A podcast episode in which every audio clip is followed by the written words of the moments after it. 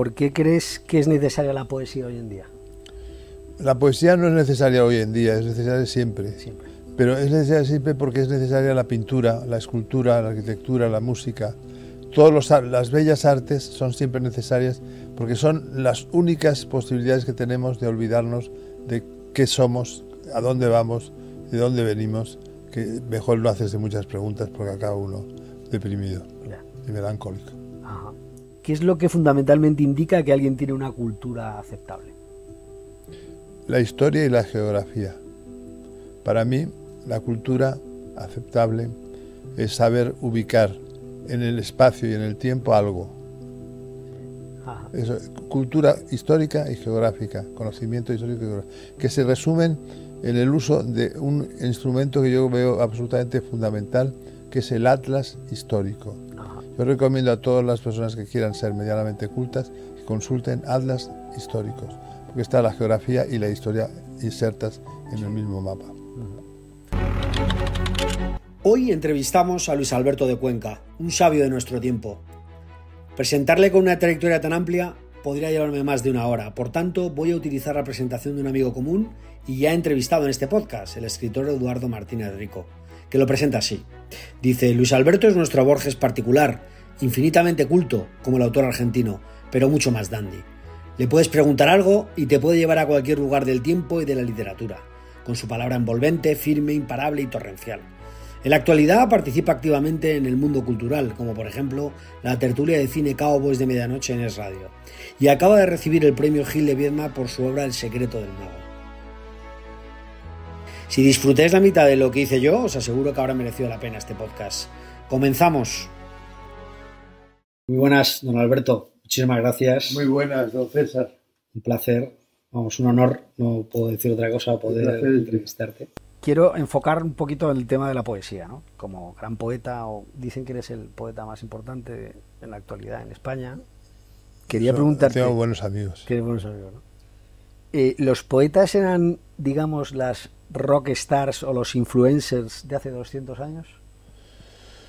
Pues yo creo que hubo un momento en que los poetas tuvieron un protagonismo enorme. Eh, yo creo que eh, fue fundamentalmente en la, vieja Grecia y en la vieja Roma también. Pero es cierto que en el siglo XIX, con el romanticismo, surge otra vez el poderío del poeta, que es un marginado, que es un eh, digamos, maldito de la sociedad, pero que tiene un prestigio grande que le ayuda, por ejemplo, a ocupar un puesto preeminente entre las figuras de la época. Estoy pensando en un Rimbaud, por ejemplo, que como sabes tuvo que irse a vender armas a África, pero sin embargo todo el mundo lo admiraba, incluso en, vida. Y, o un Baudelaire, por ejemplo, que estaba siempre poseído por la dama verde, que es, como sabes, la bebida esta tan fuerte, absenta, la absenta. Y sin embargo, pues le dio tiempo a traducir la obra completa de Edgar Allan Poe, por ejemplo. Creo que en este momento los poetas tienen menos influencia que la que tuvieron en Grecia, en Roma o, por ejemplo, en el romanticismo. Ya. ¿Y ahora crees que tienen influencia? Bueno, creo que tienen menos que en aquel momento, menos influencia social, pero que no, no carecen tampoco de influencia en, en términos absolutos, porque no olvidemos que Internet lo que hace es dar cabida en su maravilloso espacio libre a todo tipo de cosas, entre ellas a todos los poemas que se cuelgan en Internet. Por ejemplo, mi obra poética. Yo, eh, si busco cualquier poema en Internet ahora, lo encuentro.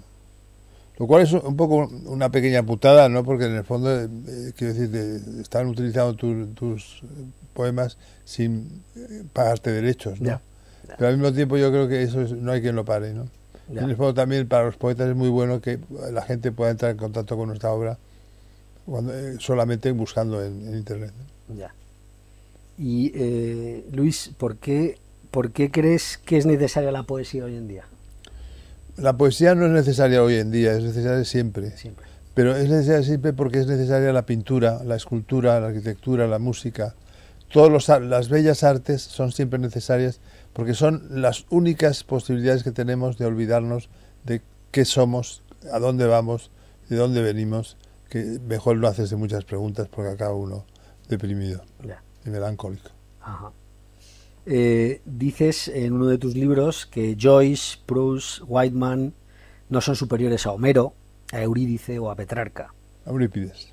Eurípides, Eurípides. Eurídice es... es la novia de Orfeo. efectivamente, Eurípides, perdón. Que los grandes creadores eh, comparten un presente eterno. Me gustaría saber, eh, o sea, ¿podrías definir por qué la creación eh, no se sitúa en una línea de superación como puede ser el deporte o la tecnología? Eso te lo... Es curioso, pero, pero es cierto. Mientras que en el deporte, obviamente, se van batiendo récords. Ahora en los Juegos Olímpicos de París seguro pues que tendremos algún récord de atletismo, que me fascina el atletismo, por ejemplo. Sí. Pero en cambio, en, literatura no. La epopeya de Gilgamesh, que es de época sumeria, 2500 años antes de Cristo, es tan buena como Shakespeare en el 17, 16-17 siglos, o como por ejemplo, qué sé yo, pues Michel Houellebecq, el novelista ah. francés actual que me fascina. Sí, ajá. Ya, ya, ya. O sea que evidentemente yo creo que esto no es cuestión de, opinión o de que o de discusión, no admite discusión. En el mundo de la creación no hay superación cronológica. Ya. Lo que hay es eh, genios que son da lo mismo que sean del siglo VI antes de Cristo que del siglo XXV. ¿no? Ajá y, en, y en, en, una clase de arte, por ejemplo, de un taller de escritura, que escriba uno mejor que otro, o sea, muchas veces... O sea, es que los talleres de escritura, por ejemplo, es muy, es muy, complicado también que luego den un, un, gran escritor, ¿no? Son cosas muy de nuestra época en la que hemos igualado por abajo todo. Queremos que, que todo el mundo que, que escriba, escriba bien o mal publique una novela, ¿no? Pues es muy fácil. Pues, hay no sé cuántas empresas que se dedican a eso, ¿no? Claro. Es un disparate también, eso por la parte también de la política del correctness. Ya, ya, ya. La corrección política. Ajá. Eh, mm, de alguna manera, ¿tú crees que la poesía sirve para algo? En el fondo, o sea, para... No sirve absolutamente para nada y eso es precisamente lo que le da una razón de ser y una razón de existir. Sí. Porque ontológicamente hablando, las cosas que no sirven para nada son más hondas, más profundas y más importantes las cosas que sirven para algo, porque son en sí mismas objetivo y finalidad de, de su contacto, del contacto del hombre con ellas. O sea que realmente decir de algo que es inútil es metafísicamente mucho más rico que decir de algo que es útil. Y me voy al lado contrario. Tú hablas mucho de los héroes, o sea, hablas mucho del camino del héroe, ¿no? Yo sí, yo he escrito mucho sobre héroes. Claro. Y quería preguntarte, ¿quiénes son los héroes en la actualidad? Los mismos de siempre. ¿Sí? Los, los, que en un momento dado, en una determinada circunstancia adversa, dura, terrible, problemática, responden como respondían los héroes, con arrojo, con valentía, sí, sí. sin pensar que puede uno dejar la vida en eso. Y hay mucha gente que, que hace eso todos los días en el mundo. ¿no? O sea, no, no solo el mundo es un, es una especie de gran población de farsantes y de mentirosos, sino también hay un porcentaje importante de gente heroica. Claro. Ahora como, si, como antes y como siempre. Ya. Eh, dándole un, un enfoque a la entrevista sobre, bueno, pues sobre el, yo te considero uno de los sabios de nuestro tiempo, me gustaría preguntarte, ¿es la sabiduría el verdadero camino de la felicidad? No necesariamente. Eh, la felicidad es algo que es algo casi intangible, no se, no se puede tocar, no se puede definir, ¿no? Entonces, eh, sobre todo además la felicidad es cuestión siempre de un lapso cronológico muy breve. Se puede ser feliz a lo largo de la vida durante ratos, pero es imposible ser feliz siempre. Y la sabiduría no, no, no da la felicidad. Pero sí es cierto que el contacto con la cultura, propicia que no nos caigamos, digamos, del caballo de una manera abrupta y nos rompamos los sesos en el suelo pensando cómo la condición humana es Sí. de frágil Uh -huh. y de voluble. Uh -huh. Entonces, eso ayuda. Ya.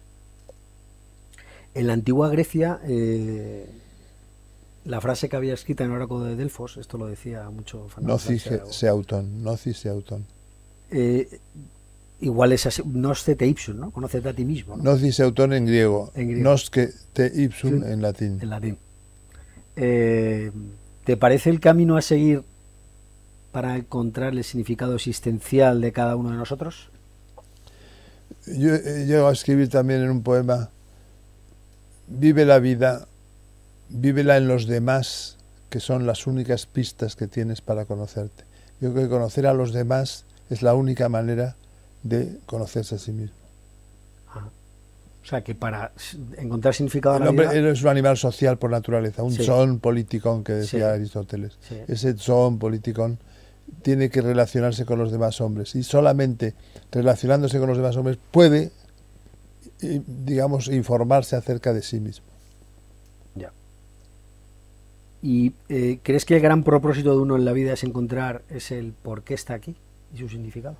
No, porque no vamos a, nunca saber por qué estamos aquí. Somos, somos física y química y somos una evolución complicada. Digamos que venimos de la célula primordial y antes de la célula primordial hubo un periodo infinito que no podemos ni calibrar ni, ni, siquiera imaginar desde el Big Bang. De modo que, que no, no, vamos a nunca a saber por qué estamos aquí. Nunca, ¿no? O sea, en, en ese... Encontrar el significado de uno no lo vamos a saber. Yo creo que no. ¿Ya hay algún, eh, digamos, héroe que pueda conseguir encontrar eso? Porque yo me lo he propuesto, pero no sé si... pues hombre, lo mismo tú, César, lo consigues. Tú tienes un nombre muy heroico. Eh. Eso sí, claro. Em, ¿qué, es, em, ¿Qué es lo que fundamentalmente indica que alguien tiene una cultura aceptable? La historia y la geografía. Para mí, la cultura aceptable es saber ubicar en el espacio y en el tiempo algo. O sea, que te digan, por ejemplo, hablábamos antes fuera de micrófono de Bangalore, ¿no? Sí. Bueno, porque sepas que Bangalore es un topónimo de la India, ¿no? Y que no digas que es de Kenia o de Panamá, ¿no? Sí. Eso por un lado. Y por otro, que te hablen de Rommel, por ejemplo, el general Rommel, el zorro del desierto, y que lo ubiques en la Segunda Guerra Mundial y no en, la guerra de médicas o en, o en, las guerras samnitas de los romanos. ¿no? Eso, cultura histórica y geográfica, conocimiento histórico y geográfico, que se resumen en el uso de un instrumento que yo veo absolutamente fundamental, que es el atlas histórico. Yo recomiendo a todas las personas que quieran ser medianamente cultas que consulten atlas históricos porque está la geografía y la historia insertas en el mismo mapa. O sea que tampoco tienen por qué irse a los clásicos de la literatura. Con esto ya, digamos, podría ser algo aceptable. Puedes no haber leído a Shakespeare y a Homero y tener una cultura aceptable si sabes rudimentos de historia y de geografía suficientes. Para mí la cultura es tiempo y espacio. Claro. Eh, Luis, ¿qué, es un sabio para ti? Pues eh, una persona que ha decidido, digamos, apartarse del mundo y encontrar en, los libros, en, la filosofía, en, la creación artística, un mundo paralelo para, de alguna manera, con ese, esa actividad en ese mundo paralelo, servir a la humanidad e ir avanzando. ¿no? ¿Y qué consejo de vida nos darías a los oyentes, a todos nosotros, para sacar, para sacar el máximo partido de nuestra existencia? Ah, amigo, eso me, lo tengo que preguntar primero a mí y, no me voy a poder contestar, de modo que difícilmente puedo comunicarme a los demás. Muy complicado. Pero sobre todo, eh, yo creo que hay que mantener la calma. La calma es muy importante, ¿no? Eh, fijaos que los epicúreos, los escépticos y los estoicos recomendaban siempre ver las cosas de una manera tranquila. ¿no? Eh, sobre todo hay que estar tranquilo e intentar disimular la angustia de una manera efectiva eh, mediante el ejercicio de la lectura, de, la práctica pictórica, de la, de la creación musical, de, las bellas artes que son lo que nos salva siempre. Y ahora la meditación, ¿no? que está muy de moda. ¿no? la verdad es que yo soy fatal como meditador, la verdad es que siempre me dicen mis amigos, pues es que hay que meditar lo menos cinco minutos, por lo menos cinco minutos al día. Pero es que a mí no me sale, luego no, encuentro esos cinco minutos. Estoy viendo un partido de fútbol, estoy viendo una serie, estoy leyendo un libro, no me da tiempo a meditar.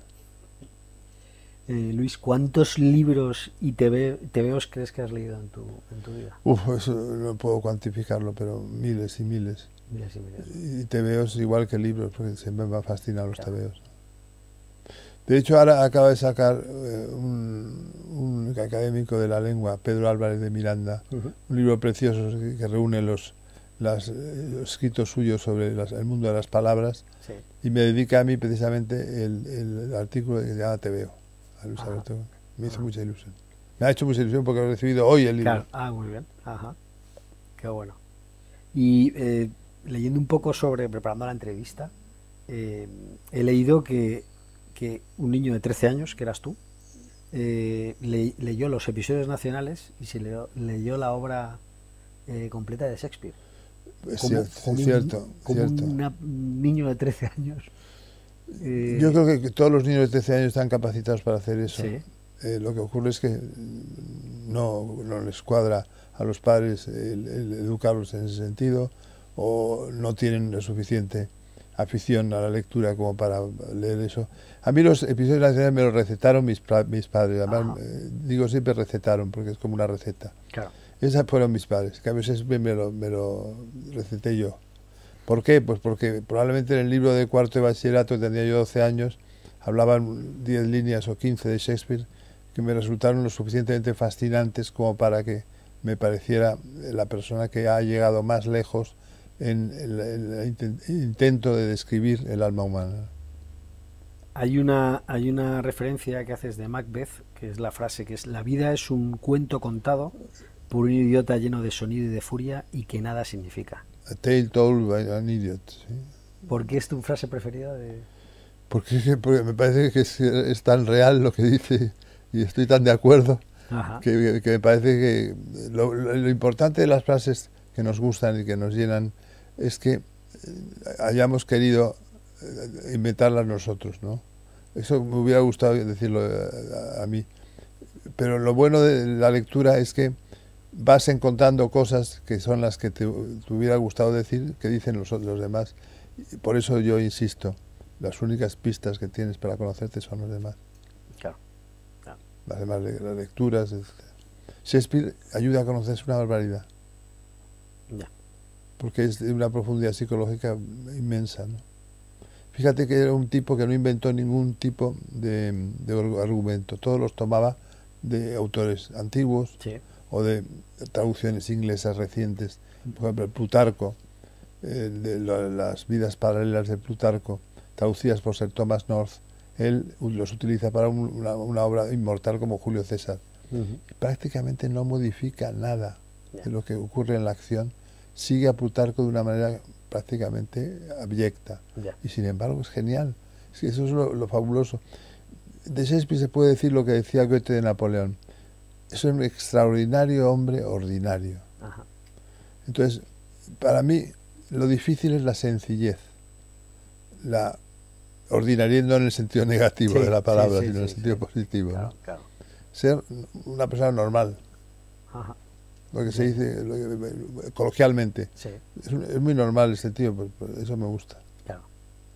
Eh, te voy a hacer una pregunta que igual te la han hecho muchas veces, pero me parece interesante es, mm, saber tu opinión. Y es, eh, yo te la traslado un poco así, digo, si fueras el conde de Montecristo y te llevaran a una isla desierta y tuvieras que elegir uno de estos dos libros, Bueno, eh, a Conde de Montecristo no le llevaron a la isla de Siete, Bueno, le llevaron a- sí, a, la sí. isla de If, Eh, preso. efectiva- preso, efectivamente, efectivamente. Perdona, lo, lo he, lo he puesto porque sé que te gustaba mucho conde de Montecristo. Me encanta. Eh, tienes que elegir uno de estos dos, Borges o Shakespeare. En una, en una isla desierta Sí. elegiría a Borges. A Borges. ¿Por qué? Por- porque está más cerca de mí eh, cronológicamente, porque eh, se parece más a mí que un empresario de teatro isabelino y, Claro. y de época isabelina y jacobina, Ajá. que es una época en la que yo no he vivido y sin embargo eh, con Borges no solo he coincidido, digamos, en la cronología, sino también en la compañía. Lo conozco, he visitado su casa en Buenos Aires, he estado con él también en Madrid. Eh, he tenido un cierto trato con Borges que por supuesto nunca llegó a saber quién era yo, pero, pero yo sí sabía quién era mi maestro y, y lo admiré mucho y me recibió muy cariñosamente en su casa. Qué bueno. Y el otro que te iba a decir es ¿Meditaciones de Montaigne o el Tao Te Ching? Montaigne. Montaigne. Siempre Occidente. Yo en eso, eh, nuestro admiradísimo Fernando era muy orientalista, Y yo soy muy occidentalista. Em, dice Salman Rushdie que lo más difícil para un escritor es escribir sobre la felicidad. ¿Estás de acuerdo?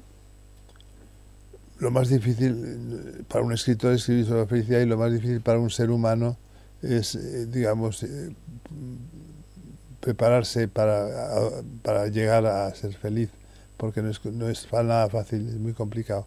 Todo lo que signifique felicidad es siempre una especie como de ráfaga súbita que dura muy poco, como dije antes.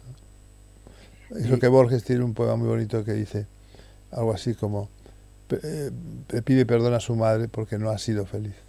Y a su madre le hubiera gustado que él hubiera sido feliz. A todos los que tenemos hijos nos, encantaría que fueran felices. Y le pedía perdón a su madre por, por, no, he sido feliz. Por haber sido feliz. Mira, y habiendo conseguido, ¿no? y habiendo tenido esa trayectoria tan es que las trayectorias dan lo mismo para la felicidad. Se puede ser feliz sin haber conseguido nada en tu vida. y puedes haberlo conseguido todo y ser infeliz. Claro, claro. Eh, por los oyentes que tenemos en este podcast, em, estoy convencido que hay muchos que son lectores y que les gustaría ser escritores. ¿Tienes alguna recomendación o algo para alguien que, que lean, que si quieren escribir, que es una cosa muy lícita y muy interesante desde el punto de vista anímico, que lean, porque yo he conocido gente que ha intentado escribir novelas o poemas sin haber leído un maldito libro en su vida. Entonces, no se puede, a partir de cero, de, crear una obra que sea mínimamente interesante. Que lean. Eh, perdón. Que lean, que lean. Que lean, mm. Que vayan al cine, que vayan al teatro, que, vayan a conciertos, que se cultiven. Sí. Hay un, eh, varios libros tuyos, uno que es el libro de palabras con vida, palabras lección magistral. Hablas en... Palabras que, son vida. Palabras que son vida. Eh, hablas sobre los conceptos, ¿no? Y me encanta el concepto que tienes de autoritates, ¿no? en todos los ámbitos, o sea, ¿qué es un maestro para ti? Hablo de autoridad, me parece una de las palabras que gloso en ese poema. Un maestro es alguien que te, te, dice por dónde debes caminar, ¿no? ¿Cuál es la senda? Estás en una encrucijada, sobre todo en la adolescencia, no sabes qué camino debes seguir. Y un maestro en ese momento es el que te indica qué ruta, qué senda debes eh, seguir. Y es muy importante porque eh, puede equivocarse, pero realmente si es un maestro auténtico, no se, no se equivocará. Mm, te lo enfocaba un poco en que, o sea, comentabas en el libro que tenemos que volver a escuchar al maestro, ¿no? ¿Cómo crees que tiene que cambiar nuestra sociedad para valorar al maestro? Por ejemplo, eh, Macron en, Francia ha dicho una cosa que me interesó mucho en su momento, que fue volver a decir que los jóvenes de ambos sexos, cuando llegue el profesor a la clase, se levanten y, que tengan esa deferencia, esa cortesía. Yo creo que, hemos perdido la cortesía, hemos perdido la deferencia con nuestros mayores. Y un maestro siempre es alguien eh, al que tenemos que respetar porque nos está enseñando cosas. Entonces es fundamental recuperar esa, digamos, eh, sensación de, magisterio por parte del profesor y de eh, atención por parte del alumno que se tenía antes, ¿no? Antes había más veneración por los, por los profesores, sobre todo en la vieja Grecia y la vieja Roma, ¿no? ¿Crees que la cultura, la cultura china, que hoy en día pues está en auge completamente, mm. la fuerza de los chinos? Y la China también es muy de maestros. Es lo que te iba a decir. Es muy, muy de maestros. Claro. ¿Tú crees que esa es una de las razones por las cuales tienen ese no, yo creo que, la cultura china ahora se conoce mucho primero porque por la evolución económica de China que ha sido fastuosa y luego también porque eh, hoy, día ya no hay fronteras, entonces se traduce de todas las lenguas a, todas las lenguas, entonces tenemos pues hablamos antes del Tao Te Ching, em, tenemos las obras de Confucio perfectamente estudiadas y traducidas, entonces el mundo se nos ha quedado pequeño no hay, yo soy occidentalista, pero eh, en el fondo eh, Occidente y Oriente son ya más o menos las mismas coordenadas porque uno está en todas partes. ¿no? Me acuerdo cuando yo era joven iba a Inglaterra o a, Francia o a Alemania me traía libros que no encontraba en España. Y ahora se encuentra todo en todas las partes, quiero decir. Es ubicuo, ¿no? Ya no hace falta ya... O el pantalón vaquero que de repente te decía que era maravilloso en no sé dónde, pues ahora lo tienes aquí, ¿no? y además lo tienes en casa, porque lo puedes pedir. Te lo puede traer un dron dentro de poco, ¿no? Sí, sí, sí. Volviendo al libro eh, de las palabras, eh, hay una palabra que me llamó mucho la atención, que es calvario. Y me llamó mucha atención porque le diste un concepto como de un viaje eterno. Me pareció alucinante. Me gustaría preguntarte por... Pues no me acuerdo ahora mismo lo que dije Calvario, pero sí me acuerdo de un haiku que escribí Que, sobre Calvario que decía, yo de mayor quiero ser el Calvario de tu, de tu pasión. un poema amoroso que suena un poco como andaluz, ¿no? Sí, sí, sí. Acopla. Pero, vamos, si, quieres buscamos el libro. Sí, no te preocupes. Nada, era porque lo tenía... Lo tenía me, tengo, me, uno de esos montones debe haber algún Sí, sí, me fascinó la, cómo lo definiste, ¿no? Eh, yendo a, un, a don Fernando Sánchez Dragón, el hombre, paz descanse. Y además que en paz descanse y, que esté, está en nosotros. Está en nosotros. sigue, sigue tan vivo como, como antes, en nosotros. Eh, él decía una frase mucho de, de, Petrarca que es un bel morir tutta una vita honora. ¿Tú crees que lo cumplió, Fernando? Yo creo que sí. Murió. No es bello nunca morir. Sí. Que eh, a lo mejor estaba pensando Petrarca en personajes eh, heroicos de la antigüedad que morían, digamos, por su patria, etcétera. O nosotros podemos pensar en Juana de Arco ardiendo en la hoguera y sin embargo siendo inmarcesible, guerrera, luchadora, incluso en ese momento de morir y dar la vida por su patria. Pero yo creo que eh, la, frase es muy hermosa de Petrarca, pero eh, nunca es hermoso morir. Lo que pasa es que es cierto que hay modos más, eh, digamos, estéticos de morir que otros. ¿no? qué sé yo, morir atropellado por un autobús porque se ha despistado uno por la calle, pues no es muy heroico, ¿no? Claro. Gaudí, por ejemplo, ¿no? Se murió le Gaudí, sí, es verdad. Gaudí. una cosa curiosísima. Un tranvía. Un tranvía. Un tranvía en sí, Barcelona. Sí, es increíble. ¿eh? Y sabes que Gaudí además está en proceso de beatificación. Ah, sí. Ah, hacer los santos, por visto era un tipo muy religioso. Son una persona, personas tan importantes y que mueren de una manera no tan fortuita, ¿no? Tan, una cosa tan por eso la forma de morirse igual, ¿no? Define un poco... Hay un autor que, que este, es muy bueno, que es alemán, es el, favorito de, de, mi hijo, a ver si me acuerdo, eh, Roth, Joseph Roth, R-O-T-H, Roth. Era un judío fabuloso que murió en el año 38 porque se le cayó un árbol encima. Ah, por... O sea que también, ya lo, lo, vemos también en las noticias, cuando hay mucho viento, no puedes ir al retiro porque te puede caer un árbol, ¿no? Bueno, por la calle. y realmente a Joseph Gott, yo creo que le salvó probablemente de Auschwitz el hecho de que se le cayera el, árbol encima. ¿no? Ahí, ahí sí fue bello porque es mucho más hermoso morir eh, sepultado por un árbol que al fin y al cabo es una, una promesa de la naturaleza magnífica que no morir en un campo de concentración nazi. Y volviendo a Fernando, Fernando hablaba mucho de la muerte. Era una persona que recurría constantemente. Y él hablaba mucho de su, de su epitafio, ¿no? Sí. Que finalmente el epitafio es, eh, o sea, en interrogación, novedades. Tengo entendido. Está, muy bien. Y, el epitafio de su gato, el que murió, sí, es un haiku de mi mujer Alicia. Ajá. Está puesto ahí. Está puesto ahí. ¿eh? Sí, sí, sí. De hecho, ¿no? Eh, está puesta, o sea, digamos como que lo escribió ella. Como que sí, ella, en la tumba eso sí, que se puede visitar en Castilfrío. Castilfrío. Pues eh, cogiendo esto y luego, sé que te han hecho esta pregunta en otra ocasión hace tiempo, un amigo común, Eduardo. ¿Has escrito el tuyo, tu epitafio? El epitafio, la verdad es que puedo escoger entre algún haiku eh, uno que se llama algo así como supo ser todos y nadie al mismo tiempo, algo así. Ajá, ese tipo de, cosas quizá me gustara, pero prefiero que, lo redacten otros. Que redacten otros, ¿no? Claro, claro. Eh, te he oído decir que la historia se divide antes de los griegos y después de los griegos. Te lo he dicho en varias ocasiones. En realidad quien lo dijo fue mi maestro Rodríguez Saldados, Yo lo que he hecho es repetirlo hasta la saciedad. Y lo creo firmemente. Creo que hay un mundo anterior a los griegos y un mundo posterior a los griegos, que son los grandes, digamos, responsables de la división de la historia del mundo en dos partes. Ajá.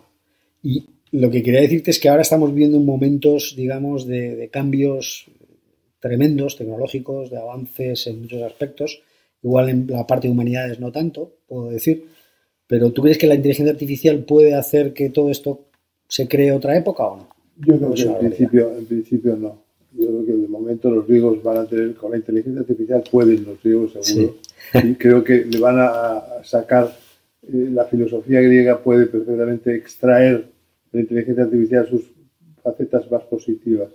No, que no creo que corra peligro esa división del mundo entre, no, entre antes de los griegos y después de o sea, ¿no crees que, un, que una herramienta de inteligencia artificial pueda, pueda convertirse en el nuevo Shakespeare o, en el o, crear el Quijote? ¿no? no lo crees, ¿no? En principio no lo creo, no sé cómo va a ir evolucionando la cosa, pero por, lo que yo sé hasta el momento los experimentos al, efecto no han sido satisfactorios desde el punto de vista de competir en calidad con Shakespeare. Eh, decía Saramago que vivimos una época, la época de la mentira. ¿Quieres que hay más mentira ahora que hace un par de siglos? Yo creo con Borges que la mentira, según dice en un poema maravilloso que se llama Fragmentos para el Evangelio Apócrifo, que está en su libro Elogio de la Sombra, dice, Bienaventurados los que mienten. No hay nadie que no mienta al menos cinco veces al día con razón. o sea que podríamos no decir... No me caía bien. ¿eh? Sí, sí, sí, sí, Era una persona muy amable, aunque no tenía mucho las ideas. Ajá, ya. Pero era una persona encantadora. Claro. Eh, en el libro disco que, hiciste con Loquillo, con tus letras, eh, poemas. Poemas. Disculpa, ¿eh? No, es que en matices claro. poemas, ¿no? Claro. Poemas que luego Gabriel Sopeña se encargó de convertir en canciones y el loco de, de Perfecto. Y se llama, su nombre era el de todas las mujeres. Sí, que es un verso mío. Que es un verso tuyo. Y hay un verso que dice, sé buena, dime cosas incorrectas desde el punto de vista político. Que la canta fenomenal el loco. Que la canta muy bien. ¿Crees que la corrección política equivale a incorrección moral? Es decir, a desdicha. Creo que equivale a, sobre todo a, dictadura, a opresión, a, a todo lo negativo que puede, que puede haber en este mundo. No, no, entro en, juicios morales, no, no, quiero decir que la corrección política sea moral o inmoral. Lo que digo es que eh, es una dictadura tan férrea como las peores dictaduras que ha habido en el mundo. Ya. ¿Y crees que hay manera de combatirla? Yo creo que es muy difícil. Muy difícil. Con el testimonio, haciendo este tipo de declaraciones en este podcast, es muy complicado. Ya. Ah, por ejemplo, Estados Unidos, que es, digamos, la, la madre de todas estas historias, sobre todo el mundo universitario estadounidense. ¿no? Por ejemplo, el que un tipo más o menos chalao como, como Trump haya sido presidente de los Estados Unidos, quiere decir que la gente está un poco alta también de la recorrección política, porque prefieren a un, delirante como Trump, pero por lo menos no es un correcto políticamente, ¿no? Ya. Eso, gusta. Ya, claro, efectivamente. Finalizando la, entrevista, suelo hacer siempre dos o tres preguntas previas, o sea, finales, ¿no? Donde, donde pues me gusta pues saber, en primer lugar, a quién propondrías como potencial entrevistado a este, a este podcast. Pues, por ejemplo, hay un filósofo ahora realmente brillante que es em, Jorge Freire. ¿Has oído hablar de él? Sí. Mucho. Pues Jorge... Eh, el libro es... Eh, eh, dime quién eres, ¿no? ¿Cómo se llama el libro? El, que ha escrito el último. el último libro es La banalidad del bien. Vale, y el anterior era... no me acuerdo. No me acuerdo. es que le viene una presentación de los encuentros. Estuvo en la presentación de los encuentros. Yo a Freire, por ejemplo, es un tipo que tengo una gran amistad con él y tengo una gran fe en él. Yo diría, por decirte dos nombres, un, otro, un periodista joven, por ejemplo, José Peláez. José Peláez. Que es un gran columnista de ABC.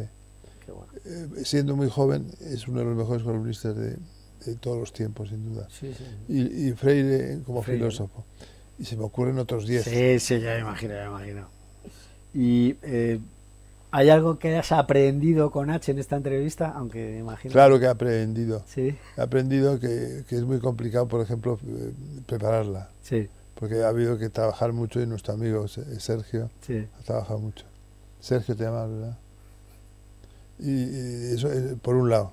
Por otro lado, que ahora, al margen de que cueste preparar las cosas, cuesta mucho menos de que antes, porque cuando me hacían en los años 80 entrevistas en este mismo cuarto, era terrorífico. y luego eh, lo que he sacado de esta entrevista es que quien me ha hecho la entrevista es un hombre profundo, bueno y con ganas de aprender y con curiosidad. Y la curiosidad no es la madre de todos los vicios, sino la madre de todas las virtudes. Muchísimas gracias. No, vamos, un honor lo que está diciendo. Eh, ¿Cuáles son tus próximos proyectos profesionales y personales? Seguir vivo, que no es poco, y, por lo menos que, que, esté todavía unos años en, la tierra para que me dé tiempo a enterarme de qué hay detrás de cada estante de esta biblioteca, porque los, como muchos de los baldas están en doble fondo, no, sé lo que tengo. Muy bien. ¿Tienes un próximo libro para sacar en breve? Sí, ah, voy a sacar, acabo de sacar un libro que se llama El secreto del mago, con, con, la M mayúscula, que es Dios el mago. Y luego el que gana un premio, ah, El premio Gil de Viedma, 33 lo, lo recojo el 1 de febrero de 2024, porque a lo mejor esto lo montáis después. Claro. Y, ahora tengo un libro que voy a sacar primero en edición de 65 ejemplares, en una edición muy... Me encantan las cosas de bibliófilo. Y entonces se va a llamar El, aprendiz de Dios. Y tengo ya, vamos, he entregado ya, son 25 poemas. Y aparte tengo otros veintitantos que no sé qué haré con ellos. Pero sobre todo la poesía es lo que más me interesa. Poesía y, periodismo. sigo colaborando con ABC asiduamente. Perfecto. Luis, pues muchísimas gracias por tu tiempo. Muchísimas gracias, Y espero que nos volvamos a encontrar. Encantadísimo. Un abrazo. Muchas gracias. Todo lo bueno se acaba y después de atendernos en su impresionante biblioteca particular, con su saber habitual, nos despedimos un episodio más. No sin antes decir que dado que el tiempo es finito y hay tanto de lo que me hubiera gustado preguntarle a don Luis Alberto lo de Cuenca, Concluyo con estas píldoras de sabiduría. Decía Luis Alberto que un hombre culto es aquel que sabe ubicar en el espacio y el tiempo un hecho histórico. Nos dice, coge ya un atlas histórico y devóralo. Nos cuenta también que la sencillez es lo relevante. Lo importante es ser una persona normal, y añado yo, pero qué difícil es ser una persona sencilla en estos tiempos. Finalmente, otra píldora sería un maestro es, lo que es el que te indica la ruta y qué senda debes seguir. Si con esta charla te dan ganas de leer su poesía, sus libros y a los clásicos como Borges y a Shakespeare, creo que hemos cumplido humildemente la función de este podcast. En un episodio más del podcast El Aprendedor, hoy hemos aprendido un poquito más. Como sabes, aquí podrás encontrar charlas para buscar caminos de mejora donde aprender más sobre el arte de vivir y de trabajar. Encuentros con personalidades únicas y extraordinarias que nos enseñan nuevas vías de perfeccionamiento y de aprendizaje, tanto en el ámbito personal como profesional, para llegar a ser la mejor versión de nosotros mismos. Dicen que lo importante en esta vida no es tener buenas cartas, sino saber jugarlas y hacerlo de manera diferente. Súmate a la conversación, si quieres saber más, suscríbete en elaprendedor.com. Mucha suerte Muchas gracias.